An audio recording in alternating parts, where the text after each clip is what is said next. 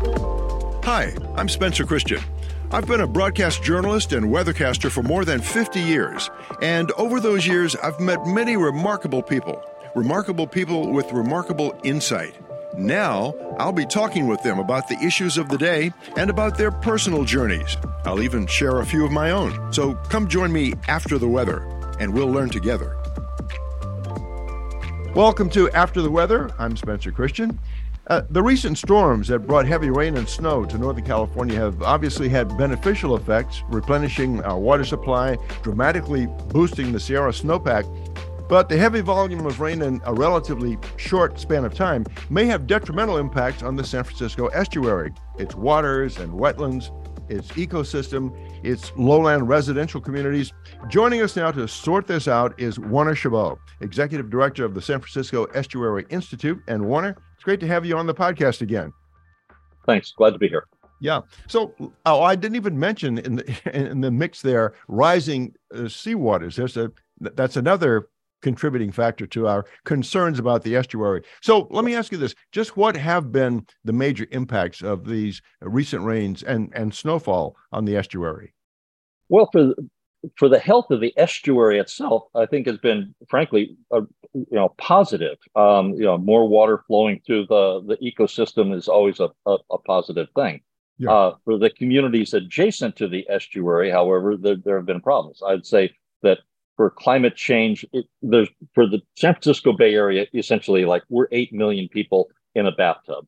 We have many different issues that affect you know us on having to adapt to climate change. But I'd say that the triple whammy, the triple threat to the Bay Area is a combination of rising seas, rising groundwater, and lowland flooding from more intense and extreme storms. And many of our most vulnerable, underserved, low income communities tend to be at that lowest area. Think East Palo Alto, Alviso, West Oakland, Richmond. So those communities are more subject to potential flooding activities. We've seen far greater damage done in places like uh, Pajaro Valley um, and outside of, of, of, the Bay Area. So we haven't had significant, intense flooding um, in in very many communities, but uh, this is a we're on kind of the, the climate change roller coaster uh, right. for the foreseeable future, and this is probably more of a warning of what's likely to come with the, the tendency of more extreme weather, more extreme storms concentrated in a you know tighter period, and the potential for more intensive flooding, especially in low income, underserved, low lying communities around the edge of the bay. Right. Now, I don't want to ignore those uh, underserved communities because that's a, an important issue, and I want to get back yep. to that. But uh, getting back to what you said earlier, the overall health of the estuary is pretty good. I was concerned, or I was wondering if uh, there had been a concern about uh, toxic pollutants because of the sudden surge of water with with the rising seas, with the uh, areas that have been flooded, with the heavy rains. I'm rather pleasantly surprised to hear that the overall health of the estuary is pretty good. It is. I mean, I I, I think the issue of th- these more intense storms, you know, and you, you raised the issue of, of, of toxicity. You know, I don't think there's been a, a, a notable increase necessarily in toxics coming downstream from uh, you know the upper Sacramento area. Most right. of our, our toxic issues in the Bay Area are as a result of the 8 million, almost 8 million people that, that live here. Right. And if you stop and think about it, many of the shoreline areas uh, were once either dump sites, industrial sites, military bases. And over the years, those entities have tended to leave a significant amount of, of toxic pollutants in the, the soil. Um, now, as we move forward, um, one of the issues that we've discovered more recently uh, or become more aware of is the issue of rising groundwater. As the sea levels rise, they push groundwater. We have a, a for much of the Bay Area, we have a groundwater table that's rather close to the, the surface. Sometimes, you know, it's close to three feet uh, to the surface, uh, from the, the surface. So with the the data from both the regional water board and the Department of Toxic Substance Control, we have estimated that there are about 5,200 sites around the Bay Area that are identified as having some toxic contaminants in the soil. Um, and as uh, the seas rise, it tends to push the groundwater up closer to the surface and, and has the potential of bringing those toxic contaminants up into the, the sewer system, the basements of, of homes, um, and even the, the, the surface itself. So it has the potential of increasing toxic contamination around the Bay Area. And it may well be one of the most significant uh, equity issues that the Bay Area faces as it tackles climate adaptation in, the, in the decades ahead. Yeah. Now, eh, do you see that governments, local governments, and the state government have the will to do what is necessary to uh, to confront the problem of rising groundwater? I believe so. I think you have two agencies that are in charge of this. One, the the regional water board, and in here in the Bay Area, and second, the statewide uh, DTSC, Department of Toxic Substance Control.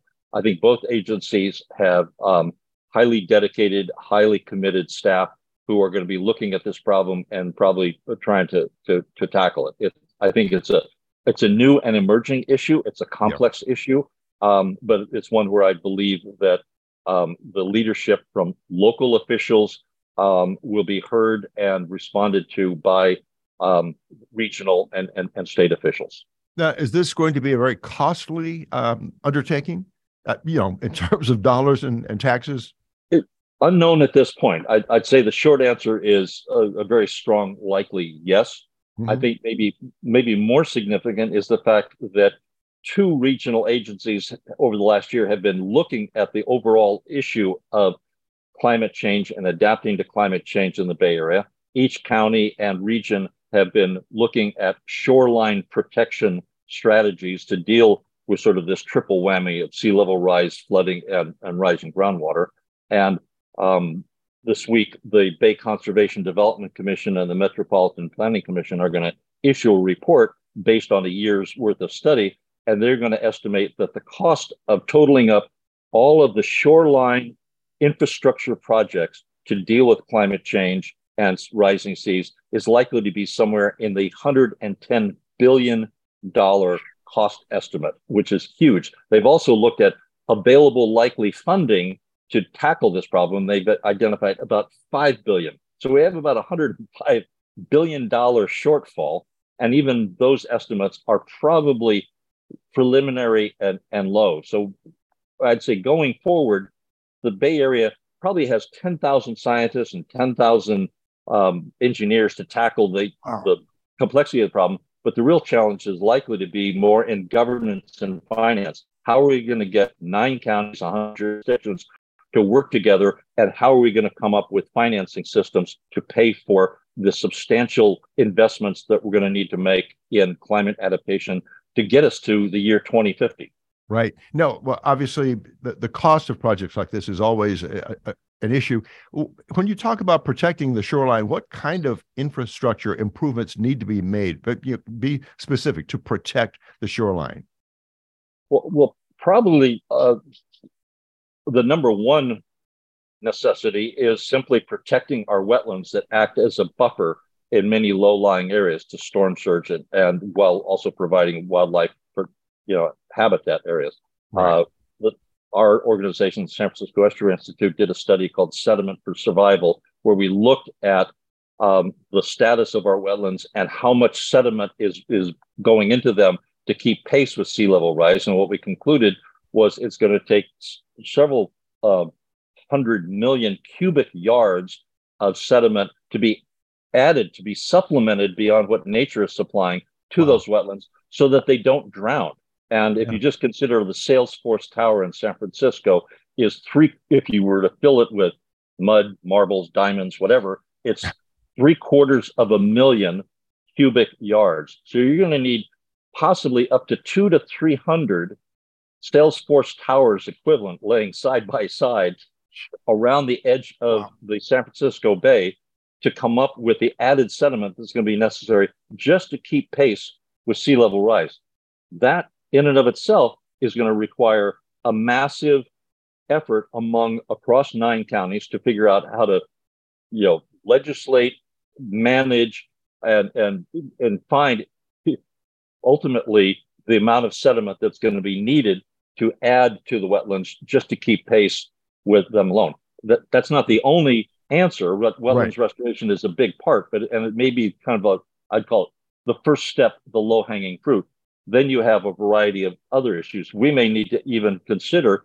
It's a third rail. It's highly controversial, but the horrible term of planned retreat. There may be some areas that we just say we can't protect them. If you build a levee to block the rising sea, what you end up doing is you may protect one area like Foster City, for example, right. but what you're doing is just pushing that rising water around to adjacent areas right. like South Palo Alto or East, I'm sorry, East Palo Alto and other areas. And you're also, as waves occur on the bay, you're bouncing those waves across the bay to erode the shoreline of the communities across the bay.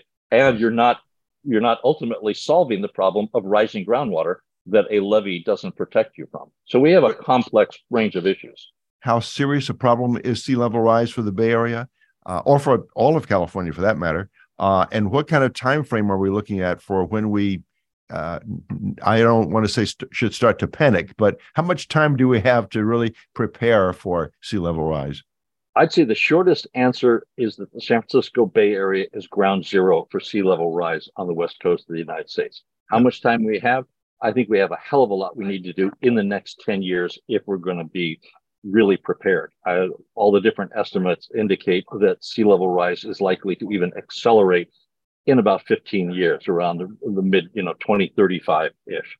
If you take California, the U.S. Geological Survey did an estimate a few years back, probably about five years ago, and they they estimated the total assets at risk along the entire California coast, including San Francisco Bay, and they came up with a number of 150 billion dollars of assets at risk along the entire California coast from sea level rise and storm surge. But they estimated that two thirds of that, or $100 billion of what's at risk, is in the San Francisco Bay Area.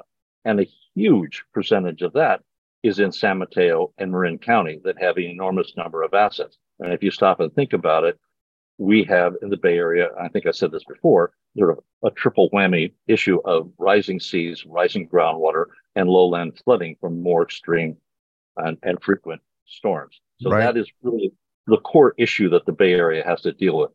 There's a variety of different estimates. The state of California put out in about 2017 or 18 uh, an estimate that had a variety of uh, factors that said, you know, whether um, emissions are are low, medium, or high, and so they even came up with by the end of the century, in you know, in almost a little less than 80 years, anywhere from two to 10 feet of sea level rise were were likely along the California coast and within the San Francisco Bay Area.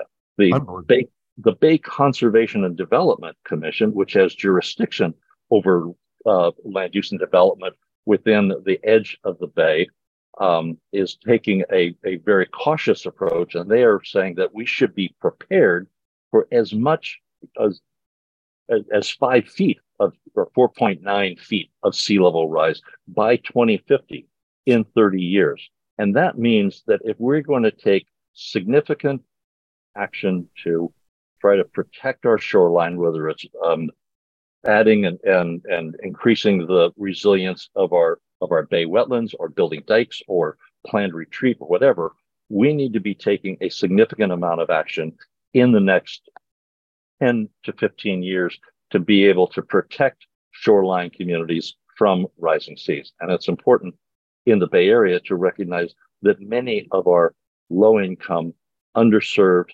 disadvantaged communities, East Palo Alto, Alviso, West Oakland, Richmond, et cetera, are right, um, the Canal District in, in San Rafael are right there at sea level. And so it is, it is those more disadvantaged communities that are most likely to suffer the most and have the, the greatest adverse impact from both, well, not both, but sort of the triple whammy of rising seas, rising groundwater, and lowland flooding. Now, the, the time frame you cite there makes it clear that uh, we need to take serious action and we need to take it soon. And the the monetary figure you put out there on the uh, loss of assets it's just staggering. Uh, yes. but there would also be loss of life am i right if uh, in the worst case scenario? In the worst case scenario uh, absolutely. And and i think it's, it's probably fair to assume that even those estimates, and you know, that's that's just direct damage to the assets, to the land and the resources, the houses, the, the freeways and stuff. Right.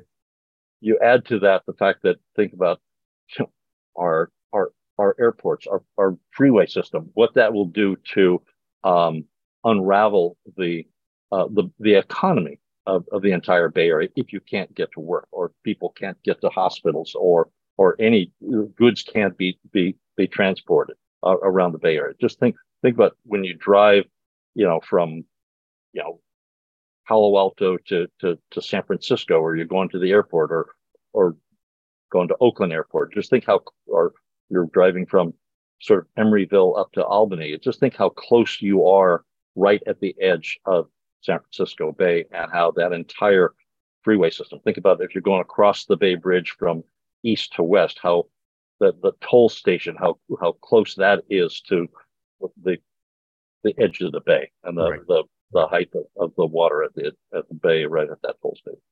Now, so it was a huge challenge for us. Now, I, I, don't want to I don't want our listeners to uh, feel like we're being uh, prophets of doom here once again. Yeah. So let's let's talk about um, something on the positive side. You and our you and I communicate fairly regularly by way of email, and you sent me yeah. a very interesting article uh, by Hannah Ritchie entitled "The Right Kind of Climate Optimism." So, uh, tell us some reasons for being optimistic and for feeling that you know we can survive in this age of uh, increased pace of climate change. I'd say two things give me hope. Uh, number one, in, in a single word, it's women every climate meeting that I've gone to in the last decade was always 75% women. Uh-huh. They can they consistently accomplish more good with less ego. Think about it. 60, six, 60 years ago, Sylvia McLaughlin and two other women started the Save the Bay movement here in the Bay Area. Right now, women either run or lead the planning efforts for most major local, regional, and state agencies that are tackling climate change. Uh, Felicia Marcus led the state water board during the, the drought crisis. Women are in charge of the Coastal Conservancy, the Regional Water Board, the Bay Area Regional Collaborative, the San Francisco Estuary Partnership. They lead most of the Bay Area's equity and social justice nonprofits and community-based organizations in the, in the Bay Area. Uh-huh. Women planners are now leading climate planning efforts at the Bay Conservation Development Commission, the Metropolitan Transportation Commission, and in many sustainability officers and planning officers in cities of the 100 jurisdictions around the Bay Area. So that's the number one thing that gives gives me hope. I we recruit people coming out of Berkeley, and, and we get uh, these these women that come out of school, um, men and women, but but heavily women that have like a dual degree in sort of a hardcore hyphenated science like hydrogeology and computer graphics. So they're able to do a deep dive in the science issues and be able to present them in a manner that can be explained to the public, to the news media, to uh, local elected officials. I think the, the second thing that gives me hope is anybody that chooses sort of hope and optimism over sort of fear and pessimism. I've been involved in sort of political issues and, and campaigns for, for 50 years. And overly simplistically, I'd say almost all politics boils down to either hope or fear. Uh, right. Hope is uh, a lot better. Pessimism, uh, you know, think about it, you know, President Obama, the, his campaign poster was was hope. Uh, currently, President Trump, uh, ex-President Trump, is, has emphasized fear. Look right. what's got us. Look what's got us got us further. Exactly. I think that you know um, any anyone who cares about the well-being of future generations and, and focuses on hope and optimism, I think, is moving the the, the ball forward.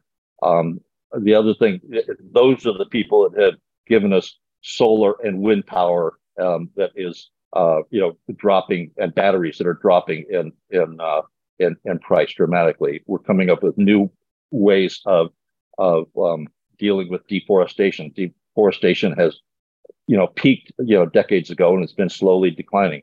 Sales of gas and diesel cars are now falling, and electric car purchases are are, are going up. Yeah. So I think scare, scaring people doesn't work. We need optimism and hope to, to make progress. I think the people who think the world is changeable and believe they can be part of the change are are, are a lot more fun to work with. I, I just know that yeah. uh, pessimism is the most useless emotion on on Earth. It tends to paralyze people, and if you have hope and optimism, you end up uh, being able to do good things, work with really wonderful people. Um, and I think it was I think it was uh, you know the anthropologist Margaret Mead had said something who studied cultures around the world had said something like you know never believe that a, a small committed group of individuals can, can change the world. In fact, it's the only thing that ever has. So I, I probably mangled the yeah. quote, but but essentially. No, you, you got the point across. yeah. yeah. I mean, you know, you uh, what you've described here uh, is sort of is exactly, I guess, the middle ground between uh, getting back to the article by by Hannah Ritchie about uh, the the right kind of climate optimism, what you've described as the middle ground between what she called climate pessimism and complacent optimism. You, you don't yeah. want to be a complacent optimist. You want to be uh, an active, uh, an, an, an, I guess, an optimistic activist or or, yeah. or an active optimist. yes, yeah, you have to have optimism and a belief that that you can change the world. I've, right. I've been lucky. I've, uh, I've, over the years worked on on issues where it was a long shot. Uh, we were underdogs in in campaigns to achieve certain things. Um, and back in the 70s, I worked on on an underdog campaign that resulted in creating the California Coastal Commission that I think over the years has done more to protect the coast. And it's a system that's been copied by over 50 countries uh, around the world. Um, other things that I've worked on that were long shots. and if you have one victory like that, you have a belief that it gives you a lot of hope and juice and uh, um, ability to try to work on future things. And I, I, I served 75 brilliant scientists at the San Francisco Estuary Institute of people that are committed to making the world better, that bring good science to uh, policymakers, and uh, kind of represent that that level of hope and active optimism that you can change the world right. incrementally you're not going to do it overnight. The challenges are are significant, but I believe the Bay Area probably has more intellectual capacity than almost anywhere else on on Earth. We have mm-hmm. more talent. We have people that are um, environmentally minded. They are aware of the science. We have the technology. You know, the we're the we're kind of the galactic headquarters for every major technology company that has changed how most of the world accesses knowledge, entertains themselves, and, and thinks about, about the, the future. So I think there's a potential here for the Bay Area to be a national, if not international model for how an urban region at the edge of the sea tackles climate change with hope and vision and and we have people like you, Warner Chabot, who come on podcasts and go on newscasts and uh, and talk about not only identify our challenges, but talk about why we can be hopeful that we are able to meet those challenges and and basically save the planet. And I've I've got uh, grandsons who are uh, eight and six years old, and so when they turn to me and say, "Pop, why are you optimistic?" I I can say, "Here's why," uh, and of course what you have outlined for us gives us that reason for hope. Warner, thank, thanks for coming on again. Uh, and we're going to call on you again because, uh, you know, one podcast, one line of questions and answers from Warner Chabot isn't going to answer uh, all of the challenges of climate change. But we'll have you on again soon, my friend. Thank you to our guest for joining us today, and thank you for listening. After the Weather was edited by Leonard Torres. Our executive producer is Marcus Young. This podcast is a product of ABC7 News. And Be sure to subscribe on Apple Podcast or your favorite podcast platform and leave us a like if you liked this episode. I'll talk to you later. Take care and so long for now.